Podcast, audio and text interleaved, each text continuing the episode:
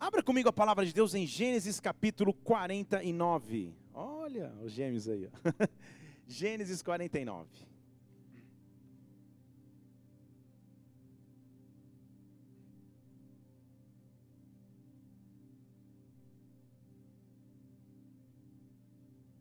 Aleluia.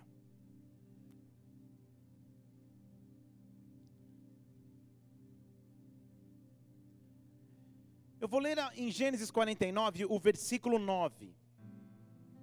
Era um momento de promessa sobre Judá. E a Bíblia diz assim: Judá é um leãozinho, subiste da presa, meu filho. Ele se encurva e se deita como um leão e como uma leoa, quem o despertará? O cetro não se arredará de Judá. Deixa eu ler de novo. O cetro não se arredará de Judá, nem o bastão de autoridade dos seus pés, até que venha aquele a quem pertence o cetro. A ele obedecerão os povos, a ele obedecerão os povos. Vamos orar. Pai, em nome de Jesus Cristo, nós estamos na tua casa essa noite, Senhor. Noite preparada por ti para que nós possamos receber de Sua palavra, para que nós possamos ouvir o Teu Santo Espírito falando conosco, meu Deus. Nesta hora eu peço que a Tua glória venha sobre nós, que o Teu Espírito Santo nos invada, que tudo aquilo que seria contrário à Tua glória, à Tua manifestação real neste local, possa ser neutralizado em o nome do Senhor Jesus, meu Deus.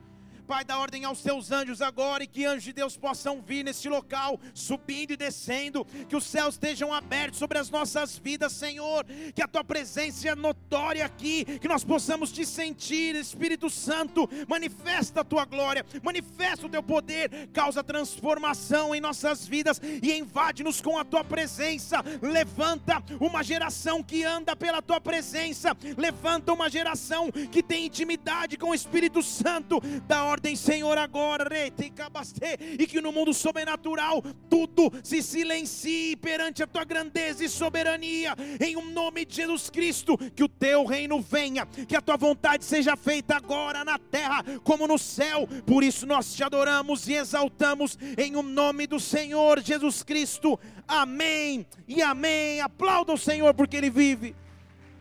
Aleluia, adore, aplauda, aplaude, exalte. Aleluia.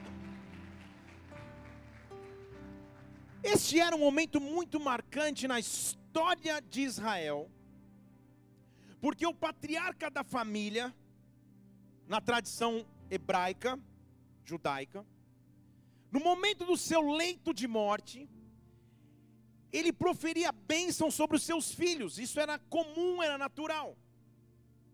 No momento de morrer, o pai, ao perceber que estava no leito de morte, ele reunia os filhos e decretava bênção sobre cada um deles. Porém, esta não era qualquer família, este não era qualquer pai. O pai que está proferindo essas bênçãos era antigamente chamado de Jacó, mas no encontro profundo com Deus, ele teve o seu nome transformado para Israel. Então, o pai que está ali dizendo e falando aquilo para os seus filhos é Israel é o nome, é o homem cujo nome se transformaria numa nação. E ele está olhando para cada um dos seus filhos e proferindo bênção sobre cada um dos seus. E ao olhar para Judá, ele olha para Judá e diz: Judá, você é como um leãozinho, nós acabamos de ver no versículo 9 de Gênesis 43. Você é como um 49, perdão. Você é como um leãozinho. Quem vai te despertar? E no versículo 10 ele fala algo muito interessante, porque ele diz: O cetro não arredará de Judá. Cetro era aquilo que o rei usava nas mãos para comandar. Cetro era a expressão de autoridade. Então ele diz: Judá, sobre ti estará sempre a autoridade, o cetro estará nas tuas mãos até o dia que levantará aquele a quem realmente pertence o cetro, e todas as nações o obedecerão. Era uma referência clara a Jesus Cristo que viria lá na frente, e que seria conhecido como leão da tribo de Judá. Só que isso é referência então daquele momento onde o seu pai, onde Israel estava proferindo bênçãos. Depois daqueles, daquele momento, quando Israel morre, realmente a nação chamada Israel se estabelece, e na verdade se estabelece como um sistema tribal. Todos os filhos assumem a condição de uma tribo. Então havia a tribo de Naphtali, de Zebulon, de Manassés, e assim vai, assim como Judá se transformou em uma tribo. Tribo essa que carregava essa promessa maravilhosa do cetro de autoridade, do cetro de comando, de um leão que um dia despertaria. Judá então começa a ter participantes ou visitantes, não visitantes, mas ilustres personagens, são da tribo de Judá.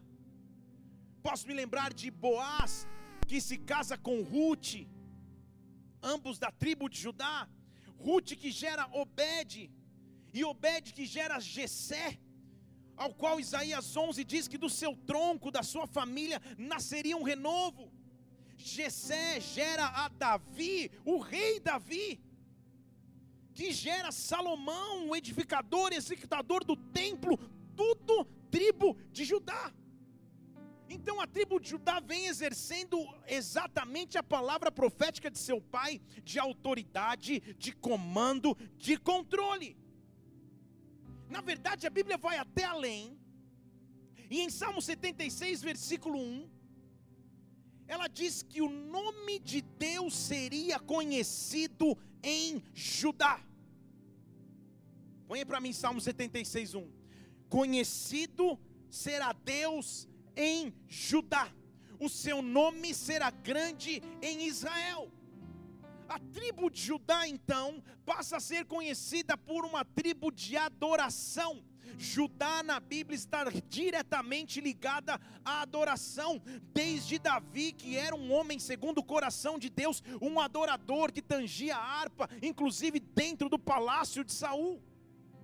Deus está dizendo que através da verdadeira adoração, Ele é conhecido através da verdadeira adoração, a sua presença se manifesta. Quando eu levanto para adorar ao nome de Deus, quando a adoração flui dos meus lábios, o nome dele é conhecido. Quando eu caminho e ando numa atmosfera de adoração, quando eu caminho e ando numa atmosfera onde eu chamo céus, a terra, o nome de Deus é conhecido. O cetro de autoridade se manifesta na adoração.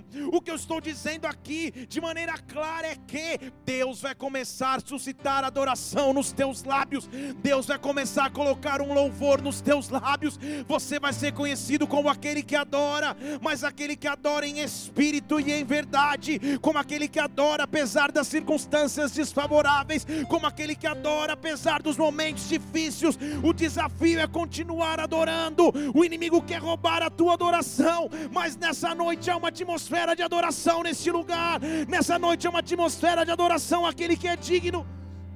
Aquele que é digno da minha debastesta o meu louvor, aquele que é digno de toda glória, aquele que é digno de toda honra, a Ele seja dada adoração. Que atrapalha aplaudir o Senhor.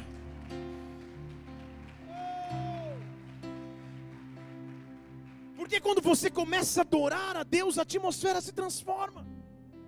E adoração não está ligado com música, está ligado com a tua vida entregue no altar a Deus. O nome dele é conhecido em Judá, e em Judá a autoridade de comando, e em Judá a autoridade de controle. Quando eu preciso reassumir o controle de áreas da minha vida, quando eu preciso reassumir o controle sobre a minha vida em Deus, é melhor que eu comece a adorá-lo, é melhor que eu comece a exaltá-lo, é melhor que eu desenvolva intimidade com o meu Deus. Há uma atmosfera propícia para adoração que Deus quer preparar sobre a tua vida, porque o nome dele é conhecido em Judá. Por isso, por um instante agora, feche seus olhos, levante suas mãos e adore a Deus. Simplesmente adore. Simplesmente que a tua vida seja uma vida que adore. Adore ao Senhor, adore ao Senhor, adore ao Senhor, adore, adore, adore, adore, adore. Oh. Santo Espírito, és bem-vindo. Oh. Amém.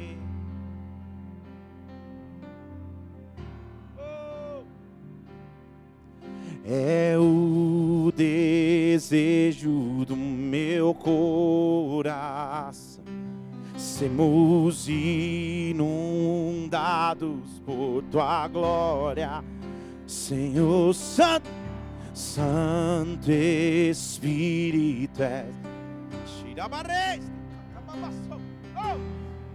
Quando eu adoro apesar das circunstâncias, quando eu adoro apesar das tristezas, quando eu adoro apesar das portas fechadas, quando eu adoro e quando eu exalto o nome do Senhor, a glória dele se manifesta. Semos e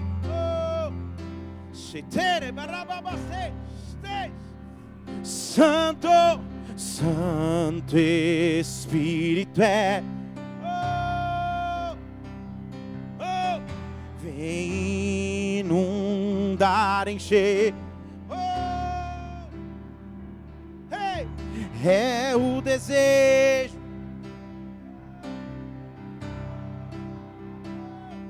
Sermos inundados por tua glória. Fique em pé no seu lugar, levante suas mãos, adore, adore. Santo Espírito és.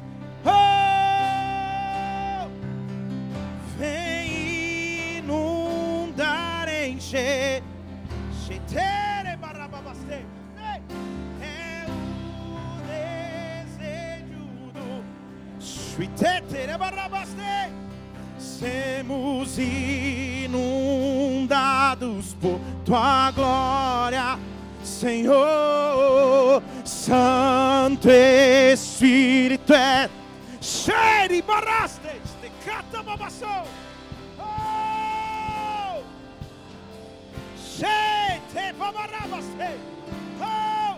É o desejo do meu coração, semos inundados por tua glória, Senhor. Adore, adore, adore, adore, adore. Exalte, exalte, exalte.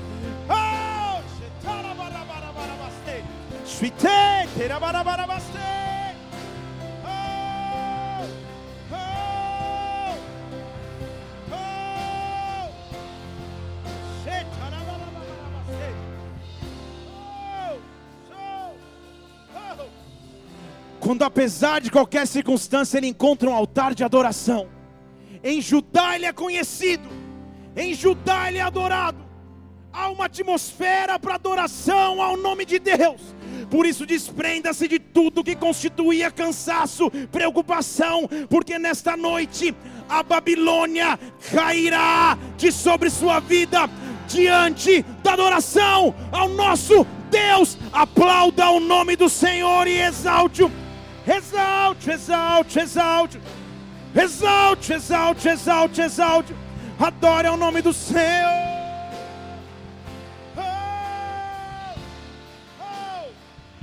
Aleluia. Aplauda, aplauda, exalte. Exalte o nome do Senhor.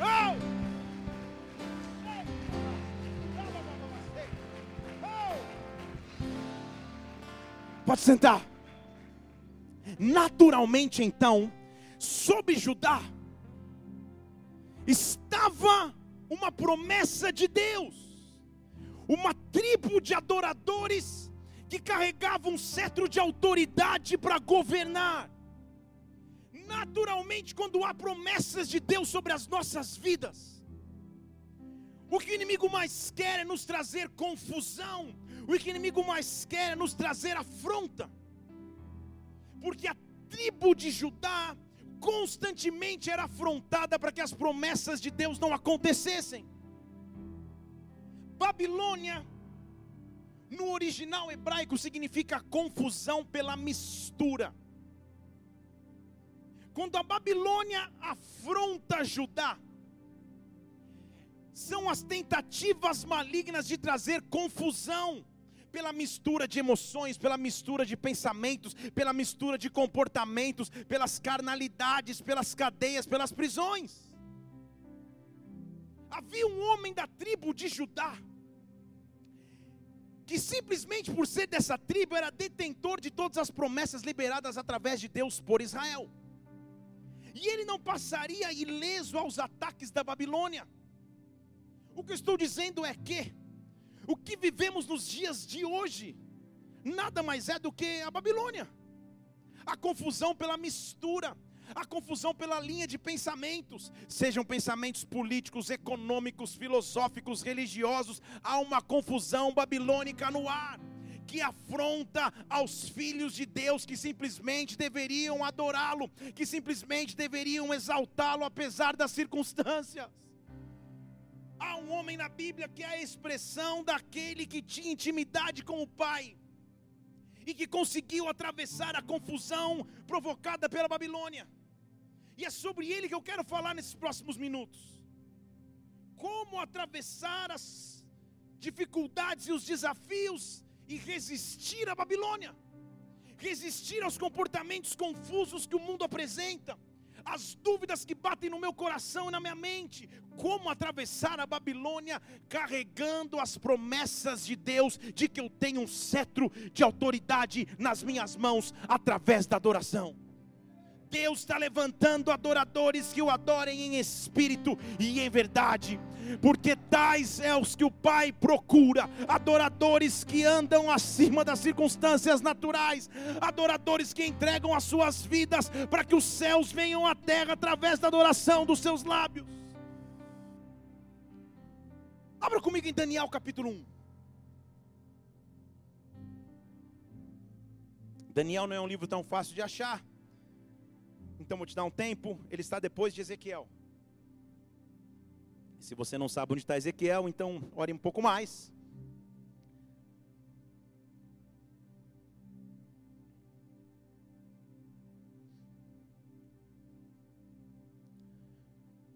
Daniel, um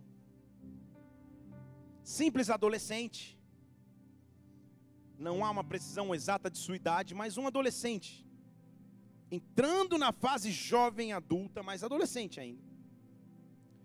Tem sua vida mudada por completo do dia para a noite, ou em questão de segundos.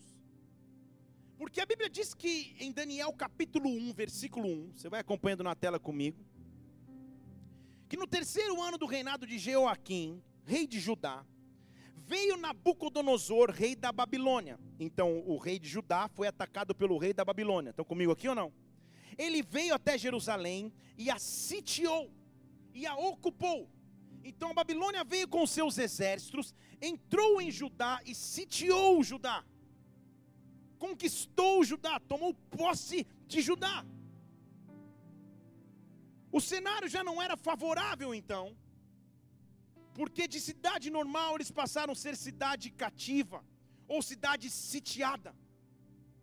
A história conta que eles entraram inclusive no templo que Salomão havia construído e roubaram os utensílios do templo. Então, da noite para o dia, a cidade é atacada e invadida, eles sitiam a cidade, roubam os utensílios sagrados do templo, tudo muda. A Babilônia invade Judá, invade Jerusalém.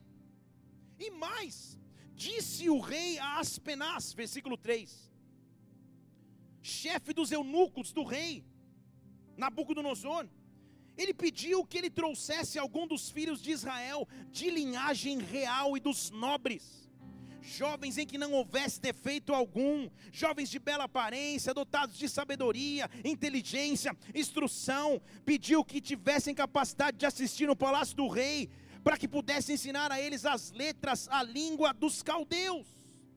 Então perceba o que o rei Nabucodonosor faz.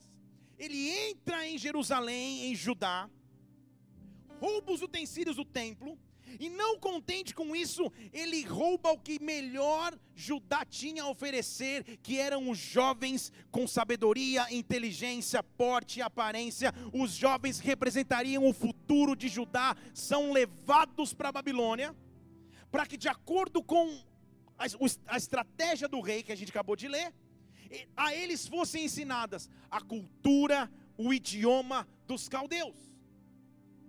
Então a primeira, a primeira pressão que a Babilônia exerce em Judá é tentar colocar em Judá a sua cultura, os seus conceitos e a sua linguagem. Deixa eu falar de novo aqui, para você entender que, que, que Deus está falando conosco. Nós que temos uma promessa de Deus, nós que somos adoradores do Pai, mas que vivemos num sistema confuso e babilônico, passamos todos os dias pelas mesmas tentações. O mundo tenta nos imputar e nos imprimir a sua cultura, a sua linguagem e a sua forma de pensar. O mundo tenta vender como moderno ou como aceito aquilo que fere a cultura de Deus e a cultura do reino. Daniel é levado, juntamente com outros três jovens, para o coração da Babilônia e não é levado para uma prisão. Isso que mais me chama a atenção, porque o versículo 5 diz que o rei levou esses jovens e determinou que os jovens tivessem porção diária das mesmas iguarias do rei e do próprio vinho que o rei bebia, e que eles pudessem ser alimentados por três anos, para no fim de três anos puderem se apresentar diante do rei. Então perceba o cenário: eles são levados de Jerusalém, mas não para uma cadeia. Eles são levados de Jerusalém para o palácio, e no palácio eles começam a receber o mesmo alimento do rei, a mesma bebida do rei. Sabe o que isso me mostra na Bíblia? Que uma coisa muito boa pode ser ruim. Deixa eu falar de novo. Que uma coisa muito boa, porém, se for na Babilônia, pode ser ruim. A propósito do inimigo não era levá-los para uma prisão, mas era levá-los para oferecer o que de melhor a Babilônia tinha para oferecer. Quando o inimigo enxerga as promessas de Deus sobre a tua vida, quando o inimigo enxerga as promessas de Deus sobre Judá, o que ele faz é oferecer o de melhor, o melhor vinho, a melhor bebida, a melhor festa, as melhores noites, os melhores passeios, as melhores viagens, tudo para roubar a promessa que havia sobre Judá. E a pergunta é: quais são as coisas boas que a Babilônia tem nos oferecido para nos roubar a promessa eterna de Deus? Para que pensemos apenas no momento, na hora, no, na satisfação carnal, na satisfação emocional do momento e esqueçamos que somos filhos de Deus e que temos na nossa mão uma autoridade, uma promessa. Quais são os vícios, as carnalidades, as distrações, a falta de tempo que nos, de, que nos afasta de Deus? Perceba que a Babilônia oferece coisas boas, não ruins. Então, às vezes, pasmem-se o que eu vou dizer agora. Às vezes o pecado é bom. Porque se fosse ruim, você não cairia. Agora, ele é bom naquela hora e naquele momento. Mas a consequência que ele deixa é devastadora. Daniel sabia disso. Então pensa, ele chega lá no, no palácio do rei, ele estava lá morando em Jerusalém. O rei o leva, ele é escolhido com quatro caras, tipo uma seleção top. Ele passa no. no é os, são os quatro melhores, mais bonitos, melhores sábios, mais fortes, mais aparentes, tudo, tudo top. Ele, ele, ele vai para o coração do palácio real, suíte presidencial, PlayStation 4, Netflix de graça, tudo tudo de melhor. A mesma comida do rei é a comida dele, a mesma bebida do rei é a bebida dele. Não tinha o que reclamar, era um jovem que parece ganhando a loteria do dia para a noite. Porque é exatamente assim que a Babilônia vem para trazer confusão. Mas olha o que a Bíblia diz no versículo 5, vou ler de novo para você, Daniel 1. A porção diária das iguarias do rei, do vinho que ele bebia, o rei determinou, para que eles pudessem comer por três anos e no fim desses anos pudessem estar diante do rei e entre eles se achavam os filhos de os filhos de Judá, Daniel, Ananias, Misael, Azarias. O chefe dos eunucos colocou outro nome dele, nomes babilônicos, Beltesazar, Sadraque, Mesaque e Abedenego. Eram filhos de Judá, tendo boas coisas no, no, oferecidas no seu dia a dia. Porém, diga glória a Deus. A Bíblia diz no versículo 8 que Daniel, porém, decidiu no seu coração não se contaminar com a porção das iguarias do rei, nem com o vinho que ele bebia. Daniel decidiu não se contaminar com as porções de iguarias reais, nem com o vinho que o rei bebia.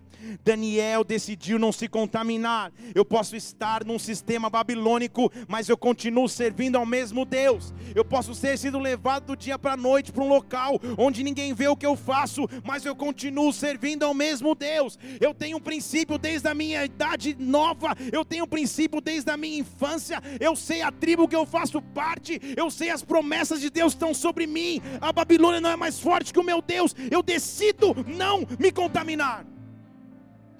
Você percebeu de quem foi a decisão? Do próprio Daniel. Olhe para alguém e fale: a decisão é sua. A decisão é sua. Não é minha, não é da igreja, não é do teu pai, da tua mãe, é sua. No meio da Babilônia, a decisão é minha de me contaminar ou não. E ele chama o chefe dos eunucos e fala: Olha, o negócio é o seguinte, eu não vou me contaminar. Eu não quero que isso me distraia. A comida real, a bebida real, tudo que o conforto do palácio, eu não quero que isso me roube. Eu procuro você e digo assim, versículo 9. Daniel achou graça e misericórdia diante do chefe dos eunucos. Mas o chefe falou assim: Daniel, tenho medo. Vai passar o tempo e o rei vai ver o seu rosto abatido, mais do que os jovens da sua idade que você não quer comer. Você vai me pôr em perigo, eu vou ficar em perigo. Olha como Daniel conhecia o Deus que ele servia, versículo 12 experimenta, eu te peço, os teus servos dez dias. Me dá só legumes a comer e água de beber. E depois examine na tua presença o nosso semblante e os dos jovens que comem as iguarias reais. E conforme você vir, assim você vai proceder com os seus servos. Ele chama a responsabilidade para o Deus dele. Ele fala: Me dá legumes e água. Eu sei que há na mesa um banquete e vinho real, mas eu quero legumes e água para eu não me contaminar com nada. E daqui dez dias você testa. E sabe o que a Bíblia diz versículo 14 e 15? Assim, ele lhe atendeu o pedido e experimentou dez dias. E no fim de dez dias, apareceram seus semblantes melhores, eles estavam mais gordos, mais saudáveis do que todos os jovens que comiam das iguarias reais. Eles decidiram não se contaminar e Deus honrou a sua palavra. É possível em meio à Babilônia, em meio ao sistema do mundo, fazer diferença com a glória de Deus. Quando eu ando com a glória de Deus, aonde eu piso, eu piso e ando diferente. Onde eu piso, eu faço negócios diferentes se todo mundo sonega, eu não sonego. Se todo mundo engana, eu não engano. Se todo mundo cai, eu não caio. Eu escolho não me contaminar, porque sobre mim há uma promessa, sobre mim há uma sebastez, há um cetro de autoridade sobre a minha vida, algo que Deus me deu que dura para a eternidade. A Babilônia não rouba aquilo que Satanás quer trazer, cabastez, não rouba aquilo que Deus prometeu para minha vida. Eu decido não me contaminar. Eu escolho não me contaminar. E testa para ver se eu não vou estar mais saudável que eles. E agora, porque ele não se contamina, versículo 17. Esses quatro jovens, então, receberam de Deus, Daniel 1,17, eles vão pôr na tela aqui: conhecimento e inteligência. Em todas as letras, sabedoria, e Daniel, exclusivamente Daniel, era entendido em visões e sonhos. Fala comigo, visões e sonhos.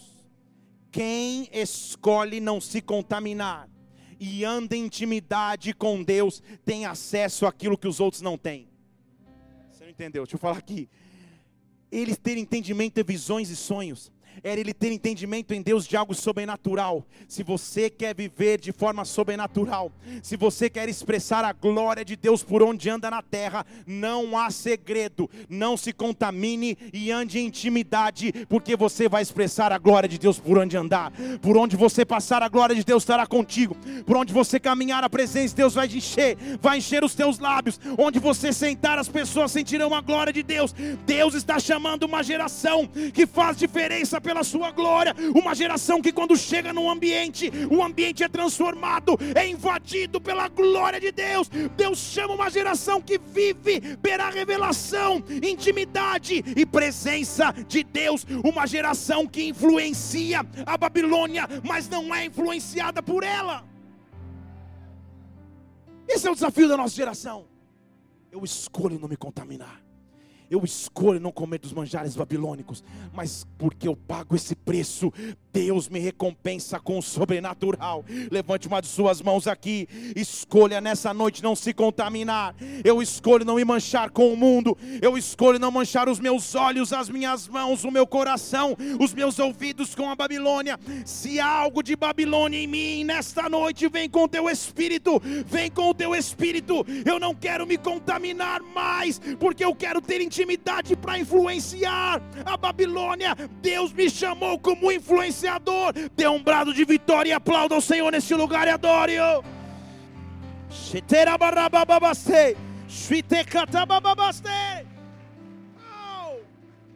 Agora, quantos anos você leu que os jovens iam ficar no palácio comendo até estarem preparados? Você lembra comigo? Quantos anos? Três. Então, três anos era o tempo de formação. Mas sabe o que acontece quando você tem intimidade com Deus e não se contamina? Deus acelera os tempos. Deixa eu falar de novo. Deus acelera os tempos.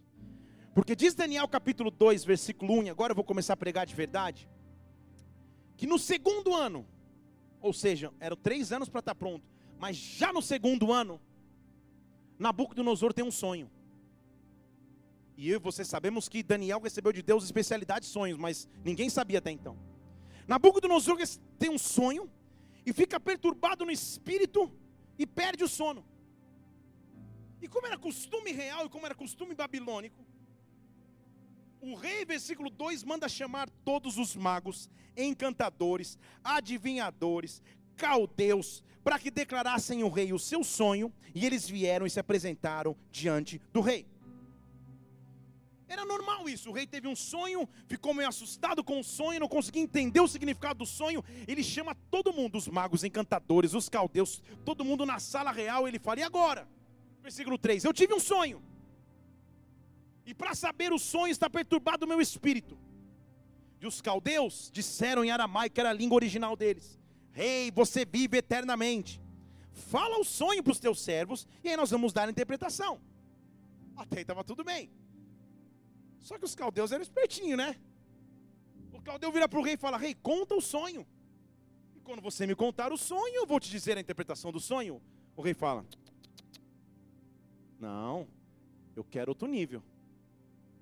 Eu quero, olha o que o rei queria, versículo 5. A minha palavra é irrevogável. Eu preciso saber o sonho e a interpretação. Senão vocês vão ser despedaçados e as suas casas vão ser jogadas no lixo. Você entendeu o que o rei pediu? O rei chamou os caras na sala e falou: Não quero a interpretação do que eu sonhei, eu quero que vocês me contem o que eu sonhei, e depois que vocês contarem o que eu sonhei, aí vocês vão dar a interpretação. Agora ficou estreito. Aí o mago um olhou para o outro: Se não, vocês vão ser despedaçados e a casa de vocês vai ser jogada no lixo. Essa é minha palavra e é irrevogável. Mas, versículo 6: se vocês declararem o sonho e a interpretação, aí vocês vão receber dádiva, recompensa e honra. Declarem então qual é o sonho e aí a interpretação. E pela segunda vez, o embromation entrou em ação. Diga, rei, o seu sonho. Então nós vamos dar a interpretação. Aí o fala: Não, vocês não estão entendendo. Versículo 8: Vocês estão querendo é ganhar tempo, né? Mas agora eu peguei vocês no pulo. Vocês não vão ganhar tempo. A minha palavra é irrevogável. Se vocês não me fizerem saber o sonho, uma só será a sentença, porque eu sei que vocês estão preparando palavras mentirosas e perversas para proferir na minha presença. Eu sei que vocês querem me enganar. Aí um olha para o outro, um olha para um, alguém sabe o sonho, como que eu vou saber o que você sonhou? Não tente isso no meu gabinete, é impossível. Chega, pastor, eu tive um sonho. Descubra qual é o sonho e interprete. Calma, calma.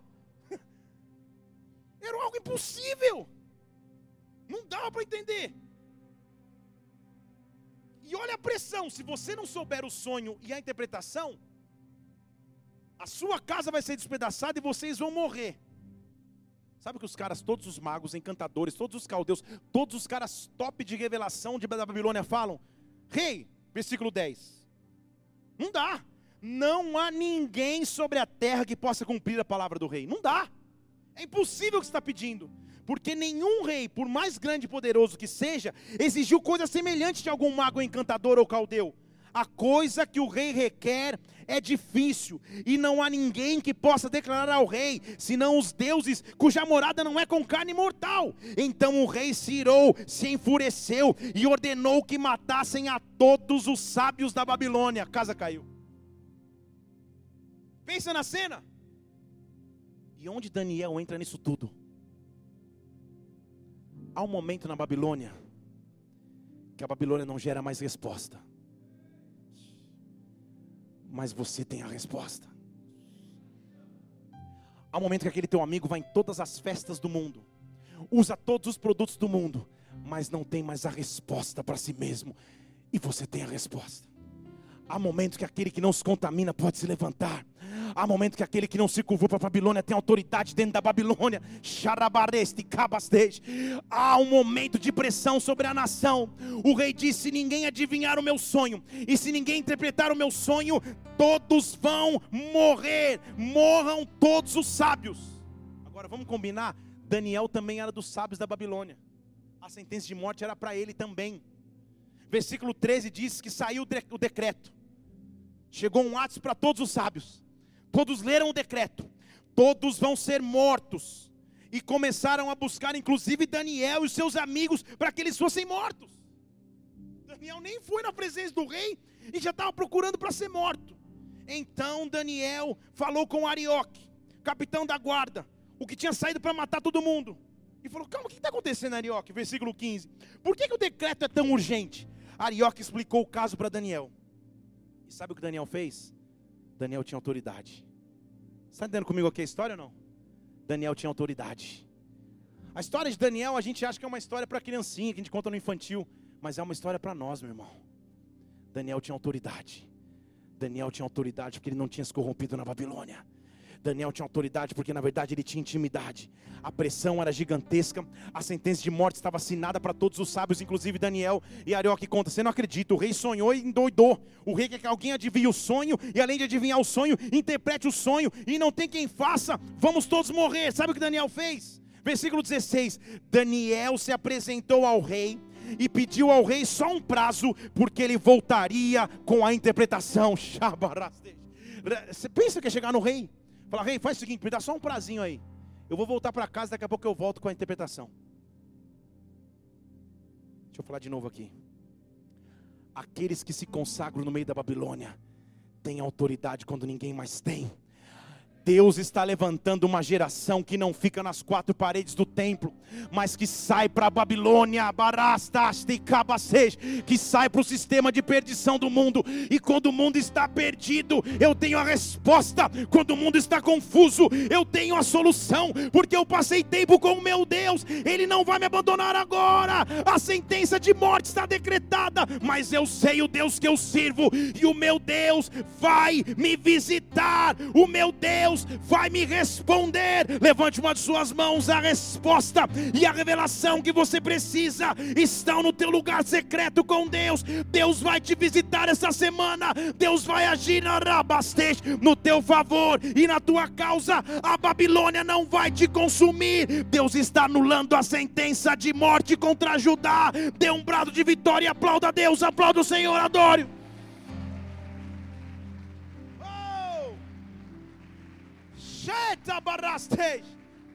Daniel chega e fala: Rei, eu sei que você mandou matar todo mundo, eu nem devia estar aqui porque é só o segundo ano. Eu sou mirim, eu sou juvenil, eu só poderia sair depois do terceiro ano. Mas faz o seguinte: já que a gente vai morrer mesmo, me dá um prazo que daqui a pouco eu volto aqui com a revelação. E sabe o que Daniel faz? Vai para casa, a Bíblia está dizendo. Daniel, versículo 17, foi para casa. Deixa eu falar de novo. Daniel foi para casa. Você não entendeu o que estou dizendo, mas eu vou falar agora em português. Deus está procurando uma geração que sabe ir para casa. Você não entendeu ainda? Deus está procurando uma geração que visite a Deus no lugar secreto, longe dos holofotes, longe dos microfones, longe dos instrumentos. Deus está procurando uma geração que tem uma casa com Ele, que tem um local secreto com Ele, que tem um local quando tudo aperta, quando eu não tenho resposta, quando a Babilônia me pressiona, eu tenho uma casa para ir, eu tenho um lugar secreto com Deus, eu tenho um quarto onde eu oro a Deus, eu tenho um local onde eu posso ajoelhar e ali sou eu e Deus, ali ninguém me vê, mas eu estou na presença do Pai. Daniel precisava de algo impossível, nenhum mago encantador, nenhum caldeu tinha resposta, mas ele falou: Meu Deus vai fazer algo, eu não sei como, eu não sei onde, eu não sei quando, mas eu sei que Ele vai fazer. Eu vou para casa, eu vou para casa, eu vou para casa do meu pai, eu vou para o meu local secreto com Deus. Deus está te chamando para o local secreto com Ele. A resposta que você precisa não está num livro de autoajuda, não está numa revista semanal, não está numa visita no meu gabinete. A resposta que você precisa está no teu tempo com Deus, no teu quarto com o Pai, no teu tempo de oração com o teu Deus. Eu sinto Deus chamando homens e mulheres para casa. Não agora, espera mais um minutinho. Mas homens e mulheres para casa. Qual foi a última vez que esteve em casa com Deus? Que você parou tudo. E o Face foi menos importante. E o Insta foi menos importante. E a TV foi menos importante. Você foi para casa com Deus. Com Deus. Gerar algo com o Pai. Daniel entra em casa e fala: e agora, gente? Conta para os seus amigos, Ananias, Misael e Azarias. Gente, foi uma loucura que eu fiz aí. Algum de vocês corre rápido? Algum de vocês tem uma rota de fuga? Senão a gente vai ter que resolver o caso aqui. A gente tem de um lado a sentença de morte da Babilônia ou a revelação sobrenatural do nosso Deus. Ele conta para os amigos: olha, aconteceu isso. Sabe o que eu quero? Versículo 18. Vamos pedir a Deus misericórdia sobre esse mistério, porque eu não posso morrer. Eu tenho uma, uma promessa sobre a minha vida. Eu não vou morrer na Babilônia. Eu ando com Deus. Eu passo tempo com Deus. Deus vai falar comigo. Não é possível que eu vou ficar no escuro, sem resposta, sem saída. Eu conheço o Deus que eu sirvo. Eu busco a Deus todos os dias. Eu tenho meu tempo em secreto em casa com Deus. E Deus é Deus. Vou falar de novo para alguém dizer amém. E Deus é Deus. E Deus é Deus. Deus é Deus.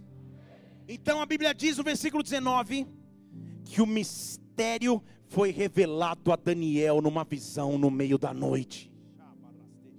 O mistério foi revelado a Daniel numa visão no meio da noite.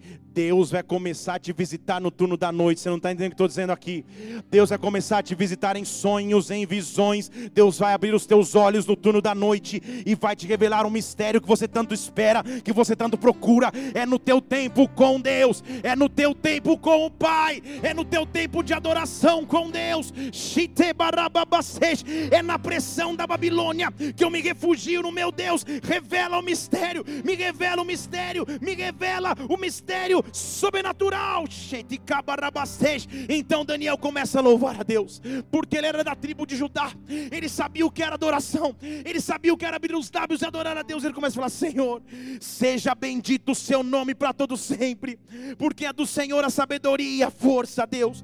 É o Senhor que muda os tempos, é o Senhor que muda as estações, é o Senhor que remove reis e estabelece reis, é o Senhor que dá sabedoria aos sábios, é o Senhor que dá entendimento aos entendidos, Pai. É o Senhor que revela o profundo e o escondido. O Senhor conhece o que está em trevas, porque o Senhor mora na luz. Eu conheço o Senhor, eu conheço o Senhor. O Senhor é o Deus de sabedoria. Aí ele revela o segredo dele. Ele fala: Sabe o que você é? Continua o texto lá. Tu és o Deus dos meus pais. Sabe o que a Bíblia está mostrando ali? Aquele jovem tinha um legado. Aquele jovem tinha uma história com Deus. Por isso que mesmo longe dos seus pais, mesmo longe de sua terra, ele não estava longe do seu Deus. Tu és o Deus dos meus pais. Eu já ouvi muitas histórias ao teu respeito. Eu conheço do teu poder. Os meus pais já me contaram da promessa de Israel sobre Judá, minha tribo. Eu sei que é o Senhor que faz todas as coisas. Por isso eu te busco e a revelação vai vir. Por isso eu te, te busco e o mistério vai ser revelado. Senhor, revela-te a mim. Revela-te a mim. Xeri barate Aí ele sai do seu lugar de oração. Só que ele sai transformado, ele sai cheio está cheio da glória de Deus. E é isso, é só uma extensão do que ele fez no secreto. É só uma extensão do que ele fez no secreto. Sabe quando você vem no culto ou, ou escuta uma adoração e, e, e parece que você ainda está apático? A gente está aqui, Espírito vem. E do teu lado tem alguém. E você? Sabe por quê? Porque você não gastou tempo no lugar secreto. E aí não há como continuar aquilo que não começou. Vou falar de novo, que ninguém falou. Não há como continuar o que você não começou em secreto. E aí você está vindo aqui achando que aqui você vai abastecer. Aqui você vai preencher o tanque, vai durar uma semana para domingo que vem você vir. Não. Aqui é a continuidade do que você fez em secreto. Aqui é o ajuntamento, a congregação dos santos que no secreto passaram a sua semana na glória e na presença de Deus. E quando nós nos reunimos aqui, a glória de Deus se manifesta, a presença de Deus é sobrenatural, os céus se abrem, mas é uma continuidade daquilo que eu gastei com Deus. Deus está chamando uma geração que ama o lugar secreto, que ama o local de adoração, que ama buscar Deus, porque sabe que tem uma promessa com o Pai. Daniel volta a falar: Deus me revelou na noite. Eu sou o cara da noite com Deus. Deus me revelou. Arioque, pode marcar lá a reunião com o rei, eu sei. Aí o Arioque fala: Ai meu Deus do céu, mais um doido. Quem é esse menino? Nenhum mago entendido, nenhum encantador entendido da Babilônia ousou revelar o que o rei sonhou. Você está entendendo o nível de revelação que o cara precisava? Não era ouvir o sonho falar, ah, eu vi um papagaio e um, e um elefante colorido passando, falar, ah, o papagaio é um novo tempo de Deus. Não era isso. Era, era revelar o sonho e depois de entender o sonho, dar interpretação para o sonho. Era outro nível. Deus quer nos levar para outro nível. Deixa eu falar de novo. Deus quer nos levar para outro nível. Deus vai nos levar para um outro nível. Se fui pegar um Uber. Chamei o Uber. Entrei no Uber. Quando eu entrei, sentei do lado do motorista, falou boa tarde. Eu falei boa tarde. E eu vi uma senhora, não ele, ele é um homem, mas eu vi uma senhora de joelho do lado de uma cama assim orando. Eu vi, literalmente vi. Eu olhei pro cara e falei, eu estou ficando louco. E a Mariane, minha secretária, estava comigo. Eu falei ele, aí, tudo bem? Tudo bem. Tudo bem, tal, tudo bem. Deixa eu falar uma coisa para você. Quem é a senhorinha de cabelo branco que está ajoelhado lá de uma cama orando por você? Não bate o carro, né, PTG? Calma, cara, o que está acontecendo? Minha tia, não sei o que.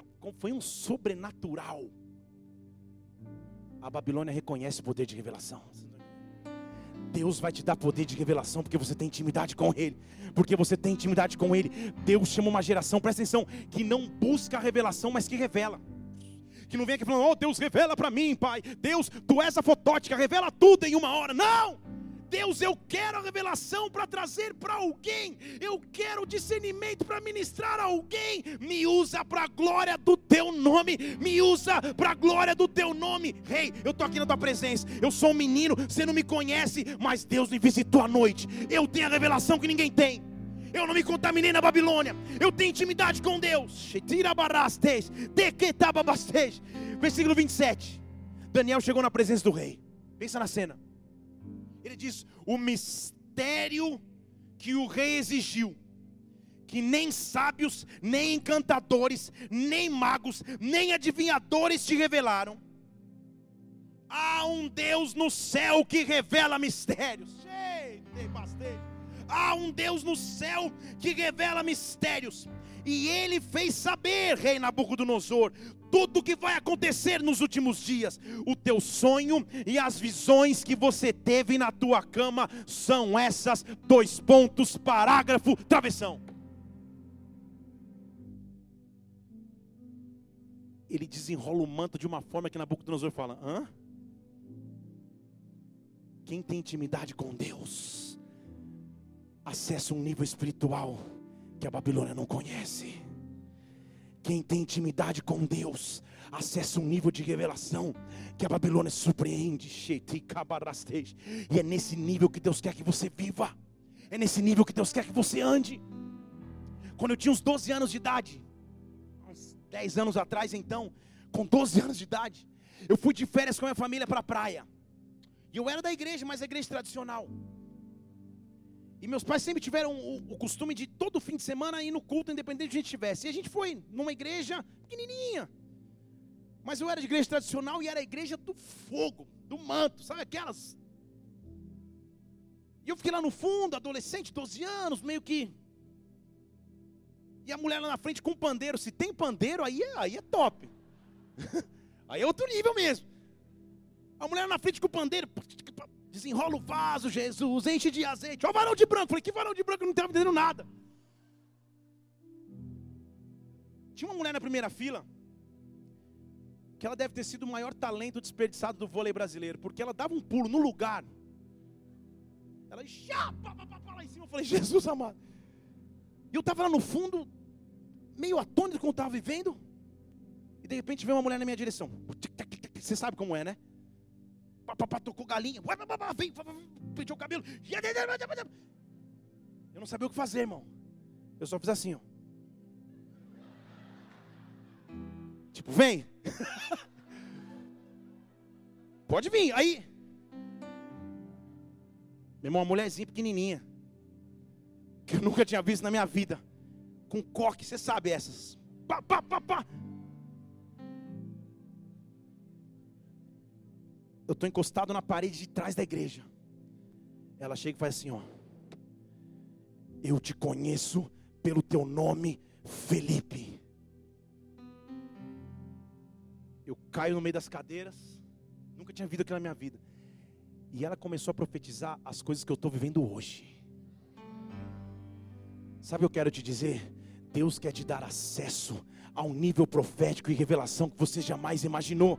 Deus quer que você conduza a tua vida não pelas tuas emoções, temores, medos ou traumas, mas que você convida a sua vida que você conviva e conduza a tua vida pela revelação do Espírito Santo de Deus. Há um Deus que revela mistérios e esse Deus vai te visitar neste mês e esse Deus vai te visitar nesta noite. Ele é soberano e a intimidade é a chave. Aplauda o Senhor e adore adore-o, exalte-o.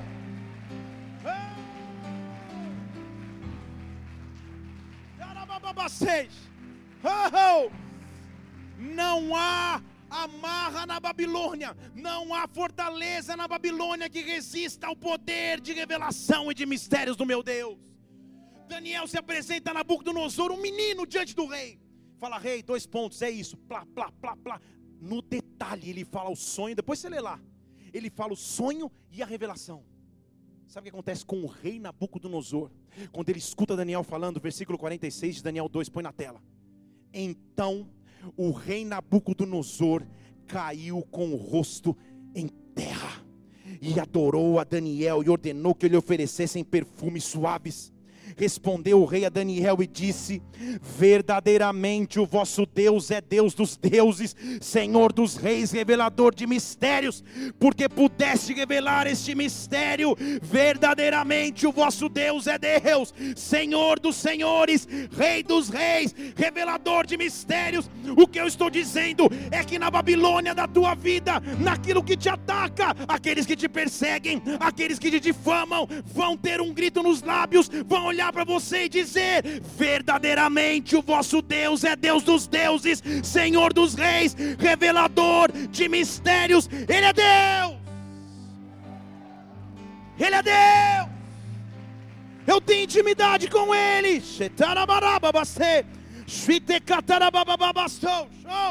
Daniel então é colocado em posição de honra, mas não se contamina com a posição de honra. É só o primeiro livramento que ele passou.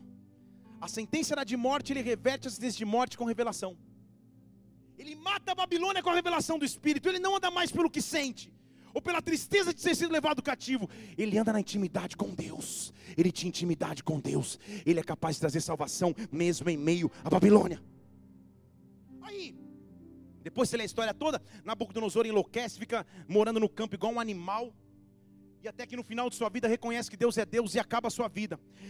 Ele tinha gerado um filho chamado Belsazar, e o rei Belsazar então assume o posto e faz uma festa, um grande banquete. Daniel capítulo 5. Ele faz um banquete para mil pessoas. Daniel capítulo 5, versículo 1. o rei Belsazar, filho de Nabucodonosor, faz um banquete. E começa a beber vinho na presença de mil pessoas. E versículo 2 diz que quando ele provou o vinho, olha o que ele manda. Ele manda trazer os vasos de ouro e de prata, que Nabucodonosor, seu pai, tinha tirado do templo de Jerusalém. E começam a beber no ouro e na prata, nas taças, o rei, seus grandes, suas mulheres, suas concubinas. Pensa comigo, irmão, era material sagrado do templo de Salomão e os caras estavam deturpando o material, tomando vinho, fazendo festa, as mulheres, as concubinas, os homens, era uma festa. Beberam vinho, deram louvores aos deuses em letra minúscula de ouro e de prata, versículo 4, de bronze, de ferro, de madeira e de pedra. Aí pensa na cena de Hollywood. Na mesma hora que está essa festa, os caras tomando um vinho nas taças sagradas do templo de Salomão, apareceram uns dedos de mão de homem e começaram a escrever na frente do castiçal, na parede do palácio. E o rei falou: Meu Deus, esse vinho é do bom. O rei olhava e tinha uma mão escrevendo na parede. Só que de repente, o clima que era de festa se transformou num clima de peso e temor. Olha comigo. Versículo 6: Mudou-se o semblante do rei, os seus pensamentos começaram a se perturbar, a junta dos seus lombos relaxaram e os seus joelhos começaram a bater no outro. Ou seja, fraldas para o rei, ele começou a ficar com medo, tremendo as pernas, um joelho batendo no outro, porque a Babilônia vai tentar macular e mexer no que é sagrado. Nós estamos numa geração que quer analisar a Bíblia a maneira que prefere, ou a maneira que lhe cabe bem, que quer mexer naquilo que é sagrado e beber daquilo que é sagrado de qualquer forma. Isso é Babilônia. Só que vem uma mão e escreve um recado na parede e o rei começa a tremer sem saber o que está escrito. E segunda cena igual a que Daniel já tinha vivido. Versículo 7, o rei Belsazar chama os encantadores, os magos, todo mundo e fala: gente, o que está escrito aí? Qualquer um que lê isso aqui, eu vou dar muita coisa, vestido, ouro no pescoço, ou muita coisa vai acontecer. Como é de praxe. Continuando o versículo, os sábios não entenderam e não puderam ler o escrito, nem sabiam a interpretação. Fale comigo, mesma história. Mas será que Daniel ainda era o mesmo? Era a mesma história, só outro rei. Mesma coisa, agora ninguém interpretava o que está escrito na parede. A primeira tentação era se corromper com os manjares da Babilônia. Bem aprovado, Daniel, não se corrompeu. A segunda tentação era não transformar o que é sagrado em profano. Será que ele ia passar no teste? Porque era o teste da Babilônia. Estão comigo aqui ou não? E está escrito na parede lá. Aí a rainha falou: ó, já que ninguém está. A rainha lembra, as mulheres sempre lembram de tudo. Versículo 10. A rainha lembrou. Falou: olha, rei. Versículo 11. Ah, no teu reino um homem. Ele tem o espírito dos deuses dos santos. Lembra nos dias do teu pai? Se achou nele luz, inteligência, sabedoria. Com a sabedoria dos deuses, teu pai rei o constituiu chefe dos encantadores. Então, nesse Daniel há um espírito excelente, versículo 12. Ele conhece, ele entende, ele sabe de tudo. Chama Daniel, ele vai resolver. Aí chega Daniel na presença de Belsazar. Será que Daniel ainda era o mesmo? Será que Daniel continuava com intimidade com Deus? Versículo 13. Eu amo esse trecho. Daniel foi introduzido na presença do rei. E o rei Daniel, Daniel, você é daqueles que veio de Judá? Veio da onde? Judá? Que o meu pai trouxe de Judá? Eu ouvi falar do teu respeito, ouvi que em você tem luz, entendimento, excelente sabedoria. Vieram aqui sábios, encantadores, vai acompanhando o texto aí, para lerem o escrito, para saber a interpretação, mas ninguém pôde dar interpretação. Eu ouvi dizer a teu respeito, Daniel, versículo 16: você pode dar interpretação, você pode resolver dúvida. Agora, se você puder ler a escritura, se você souber a interpretação, você vai ser vestido de púrpura, terá cadeia de ouro no pescoço, você será o terceiro do reino, Daniel. Daniel falou: opa, agora é demais, é, agora é minha hora. Olha o que Daniel responde. Daniel era Daniel. Que coisa linda que eu falei profunda. Daniel era um homem de Deus. Sabe o que fala no versículo 17? Daniel vira para o rei e fala assim: Rei, faz o seguinte: os teus presentes fica com você, dá o um prêmio para outro mas todavia eu vou saber da interpretação. Ele falou: Eu não quero saber de prêmio, de presente, a Babilônia não tem nada para oferecer, mas eu vou interpretar, porque eu sei o Deus que eu sirvo, eu sei o Deus que me revela, eu conheço esse Deus e eu vou trazer a revelação que você precisa, ó rei. Aí eles começam a conversar, e no versículo 25 ele, ele fala: Porque um verdadeiro profeta na Babilônia, ele fala o que é verdade. Ele vira e fala: ah, Sabe o que está escrito, rei? Está traçado aí, versículo 25: Mene, mene, tekel, parsim. O rei fala: Muito bem, igual você está olhando agora. É isso aí que está escrito, rei. Mene, mene, tekel, parsim. Ou o farsim, como está aí. E o rei ficou olhando e falou: Então tá, deixa eu falar. Então, rei, essa é interpretação. Mene, Deus contou o teu reino e acabou com o teu reino. Ele está falando isso para o rei. Está comigo aqui ou não? Deus contou o teu reino e acabou com o teu reino. Tekel, você foi pesado na balança e você foi achado em falta. Pérez, ou Farsim, o teu reino está dividido e vai ser entregue aos medos e aos persas. Você pensa que ele não chega lá, não chega para o rei, ó oh, rei, eis que te digo, serás abençoado. Não! Ele com autoridade levanta para decretar o fim da Babilônia. Ele com autoridade, porque o nome de Deus havia sido confrontado, ele levanta para dizer: Babilônia não mais, Babilônia não mais, o teu reino acabou, teu domínio acabou. Quando eu tenho intimidade com Deus, eu posso olhar para as áreas de Babilônia na minha vida e dizer: acabou, não mais, esse vício acabou, essa cadeia acabou, essa tentação acabou, este pecado acabou, esse ataque acabou, Babilônia, o teu reino acabou sobre a minha vida, acabou.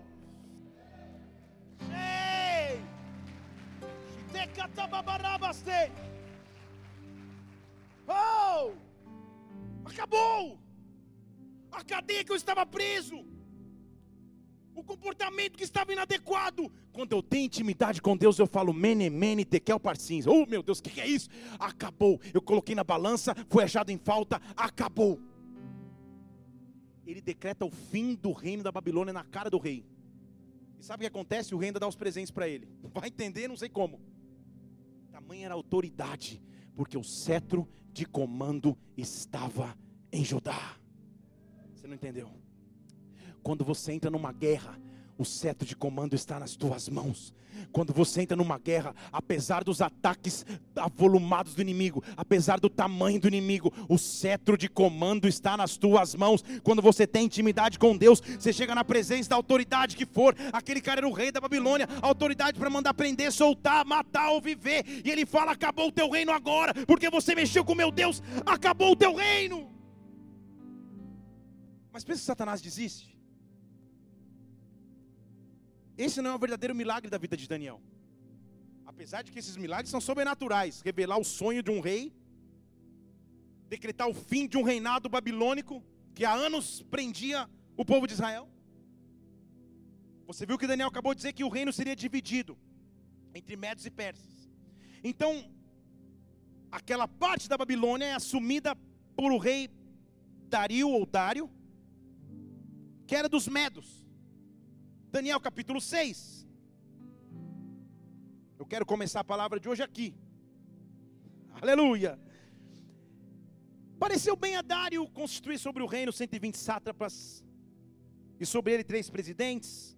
E Daniel era um dos presidentes. Daniel tinha moral no reino. Ele presidia os sátrapas. E os sátrapas tinham que prestar conta a Daniel e o rei não sofria dano. E Daniel, porque tinha intimidade com Deus, se sobrepujava ele se destacava entre todos os presidentes, porque nele havia um espírito excelente. Um espírito excelente, ele tinha intimidade, ele tinha o favor de Deus. E o rei já pensava em constituir sobre todo o reino. Então, já não era mais Nabucodonosor, já não era mais Belsazar, agora era Dário, o rei Medo. E o favor de Deus continuava sobre Daniel, porque independente da crise, independente do governo, independente do rei, independente de crise, de economia, de mercado, se eu tenho intimidade com Deus, eu estou acima de tudo isso. Se eu tenho intimidade com Deus, o favor dele continua sobre a minha vida. Daniel passaram reis e ele continuava o mesmo. E agora ele era o presidente entre os sátrapas e se destacava entre os três melhores. E os seus parceiros de trabalho, versículo 4, procuravam ocasião contra Daniel a respeito do reino, mas não podiam achar ocasião ou falta alguma, porque Daniel era fiel e nele não se achava erro nenhum ou falta. Então procuravam na conduta, não tinha, no caráter não tinha, no comportamento não tinha, ele tinha intimidade com Deus. Agora sabe exatamente onde o inimigo vai tentar nos atacar então? Exatamente na lei do nosso Deus. Se você não se conformou com a Babilônia, se você não se curvou à Babilônia, se você não cedeu aos ataques, então eu vou tentar atacar na lei do teu Deus. Eu vou tentar fazer com que você que antes caminhava tranquilo com Deus comece a desanimar do próprio Deus. Você caminhava com fé com Deus, comece a duvidar do próprio Deus. Eu vou tentar atacar a lei do teu Deus. Então eles se unem e falam: Ah, tive uma ideia. Eles chegam, depois de ler a história, chegam para Dário e falam: Dário, baixa um decreto aí. Como você é top, você é o rei. Faz um decreto que em 30 dias ninguém pode orar a Deus nenhum e pedir a Deus nenhum. Estou lendo o versículo 7. Se essa pessoa fizer oração a qualquer Deus, que ela seja lançada na cova dos leões. Versículo 8: estabelece, assina o edital, para que ninguém mude conforme a lei dos medos e dos persas, que não se pode revogar. E então o rei Dário, versículo 9, assinou o decreto e o edital. Então o decreto era: ninguém pode orar a Deus nenhum se não for a o rei. Só que Daniel era Daniel. Daniel já não era um menininho que veio de sopetão lá de Jerusalém e viveu um grande milagre com Nabucodonosor. Já não era só o homem que esteve diante de Belsazar e decretou o fim da Babilônia. Daniel era um homem maduro com Deus. Era um homem experimentado na batalha e ele sabia o Deus que servia. Essa só era mais uma luta, essa só era mais uma ameaça terrível, porém só mais uma. Esse sistema de pena era, era pena para o pior criminoso e era uma pena medo-persa. Eles capturavam leões, colocavam num buraco, deixavam ali famintos. E os criminosos, os piores criminosos, as piores sentenças eram jogar os homens para que sejam mortos vivos, enquanto vivos sejam mortos pelos leões. Então é uma sentença pesada de se ter medo. E é uma tentação de se conformar, falar: não, pô, Deus, o senhor sabe aí, pai. São só 30 dias, daqui a pouco eu volto contigo. Mas Daniel era Daniel. Daniel tinha intimidade com Deus. Há covas armadas pelo inimigo todos os dias na nossa vida ataques e sentenças todos os dias sobre os nossos ministérios, sobre os nossos casamentos, sobre as nossas emoções, sobre as nossas vidas. E tudo que o inimigo quer que você desista da fé que você tem no teu Deus, que você desista da intimidade que você tem com o teu pai. Daniel diz: Ah, vocês não me conhecem.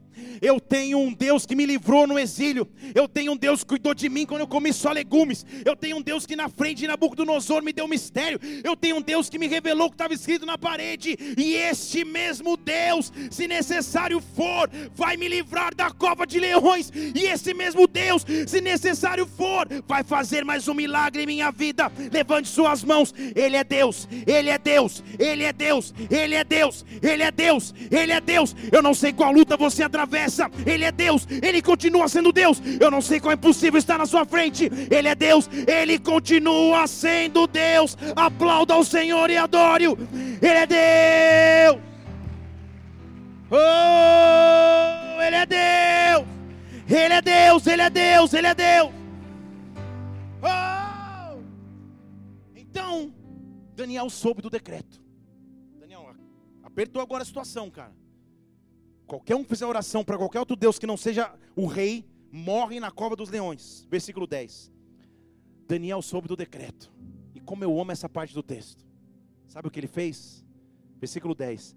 Daniel entrou em casa. Ele continuava com o mesmo hábito anos depois. Sua fé não tinha esmorecido. Anos depois ele continuava o mesmo. Ele entrou em casa. Agora ele sobe no quarto de cima e as janelas estavam abertas. Ele não esconde aquilo que ele é para Deus. E com as janelas abertas que davam para o lado de Jerusalém, ele se colocava de joelhos e começava a orar. Ele abre a janela e diz: Ah, não é para orar? Então segura. Ele abriu a janela e lá, abriu a janela e começou a orar o mais alto que ele podia, porque as ameaças do inimigo não vão roubar a minha fé. Eu sei o Deus que eu sirvo, eu sei o Deus que eu creio.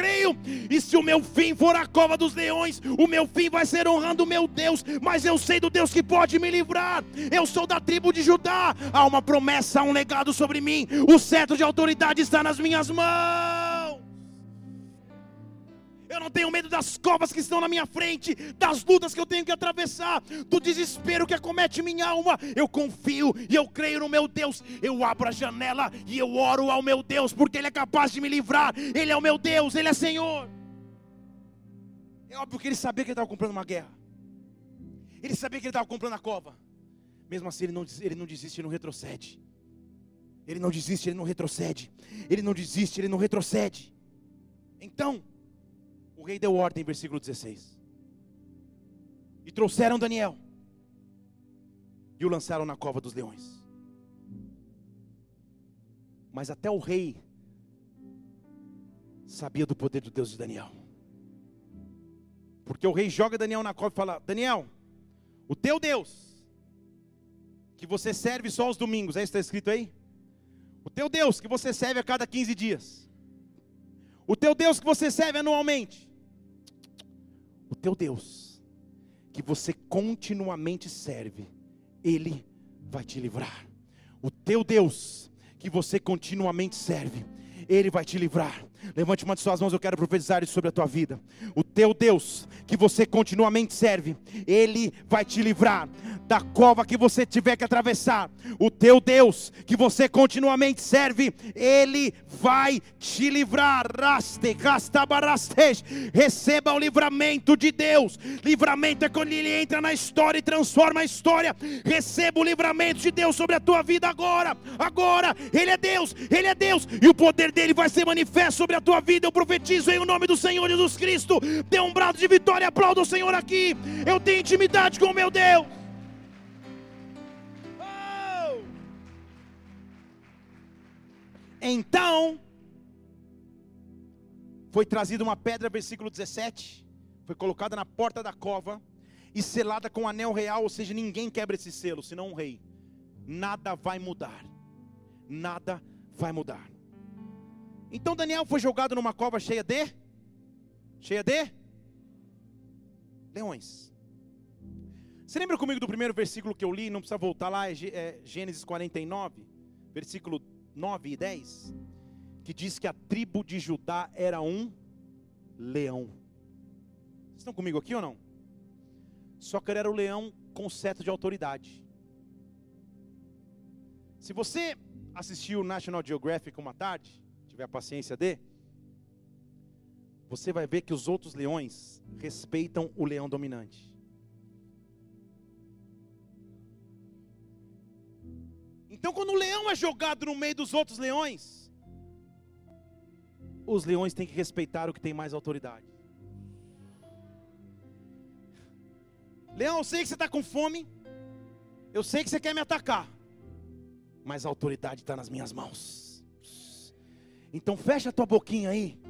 Muda o teu instinto aí, porque eu domino sobre ti eu domino sobre ti. Você não entendeu, né? Deixa eu falar. Quando você começar a tua semana amanhã, você vai olhar para os leões que estão te atacando, para os leões que estão te espreitando, para o inimigo que está debaixo de você e falar: ah, rabasteja, eu sou do alto e você é de baixo. Maior é o que está em mim do que aquele que no mundo está. Se Deus é por mim, quem será contra mim? Leão, eu sei da tua fome, mas fecha a tua boca, porque o cetro de autoridade está nas minhas mãos. Aplauda o Senhor Senhor e adore-o, adore-o, adore-o. Aplauda o Senhor.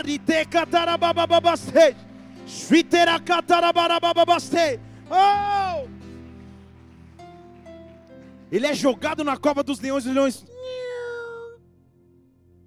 Porque os sete autoridades estavam sobre as mãos dele. No dia seguinte, O rei vai lá só para pegar a carcaça, versículo 19. O rei chega na lápide. Versículo 19 fala: Então, no, no romper do dia, o rei foi com pressa na cova dos leões. E com voz triste, como quem está chorando em cima de, um, de uma lápide. Daniel, será que seria o caso de Deus que você continuamente serve? Daniel, será que esse Deus te livrou dos leões, orando ao esmo ou clamando aos céus? De repente, lá de dentro da cova selada com o anel, cova esta cheia de leões famintos, uma voz: Oh rei, você vive para sempre. Pensa no susto. Uma coisa é você orar para um morto ressuscitar, outra coisa é quando ele ressuscita. Fala a verdade. Orar você ora, mas se ele levanta? Era mais ou menos isso. Ô oh, Daniel, eu vim aqui pagar tributos. Será que Deus te livrou? Oi, rei, tudo bem? Você vive para sempre. Rei, não se preocupe.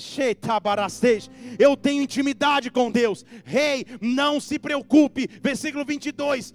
O meu Deus, não é dos outros, não é de terceiros, Ele é meu, eu tenho intimidade com Ele. O meu Deus enviou um anjo que fechou a boca dos leões, eles não fizeram mal algum, foi achada em mim inocência diante dele, e eu não cometi delito algum. O meu Deus enviou o seu anjo, o meu Deus enviou o seu anjo. Aplauda o Senhor e adore. Oh!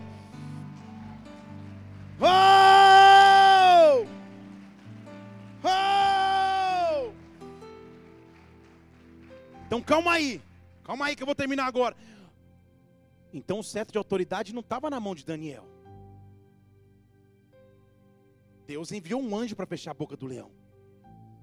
Põe lá Gênesis 49. Pode pôr aí na tela. Versículo 10, 9 e 10. Judá, você é um leãozinho. Judá, você é leão, hein, Judá? Não lembra, não esquece disso. Põe no 9, por favor. Judá, você é um leão. Quem vai te despertar? Quem vai te despertar? Judá, você é um leão adormecido. Quem vai te despertar? Apocalipse capítulo 5.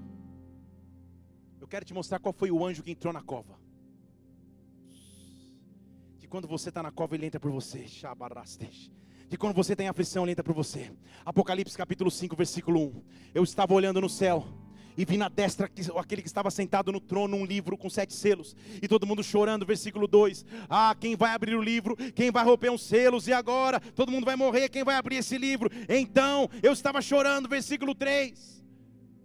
Ninguém na terra, nem debaixo da terra podia abrir o livro, nem olhar para ele. Versículo 4, sim, agora. Eu chorava muito. Ninguém podia abrir o livro, nem olhar para ele. Até que alguém tocou no meu ombro. Versículo 5 e falou: Não chora mais. Quem vai despertar o leão? Ah, não chora mais. O leão da tribo de Judá acordou o leão da tribo de Judá venceu, ele é a raiz de Davi e ele pode abrir o livro com os seus selos. Então, versículo 6: no trono estavam os 24 anciãos e um cordeiro que havia sido morto. Versículo 7: todos diziam, no versículo 7, põe o 8 agora, todos diziam: Resticababastej, ele é bom, retabastos, com orações põe o 9, perdão. Eles diziam: Ele é bom. Põe o 10, desculpa, põe o 10. Ele é bom. Põe o 11, põe o 11. Ele retegaba, ouvi uma voz dos viventes dizendo entre miríades e miríades, milhares de milhares. Põe o 12 que vai chegar lá. Eles diziam com uma voz: Digno é o cordeiro que foi morto de receber poder, riqueza, força, honra e glória. Quando Daniel estava dentro da cova dos leões, o leão da tribo de Judá entrou na cova para fechar a boca do leão e para dizer: Babilônia não mata as promessas dos filhos de Deus. Dê um brado de vitória, adore.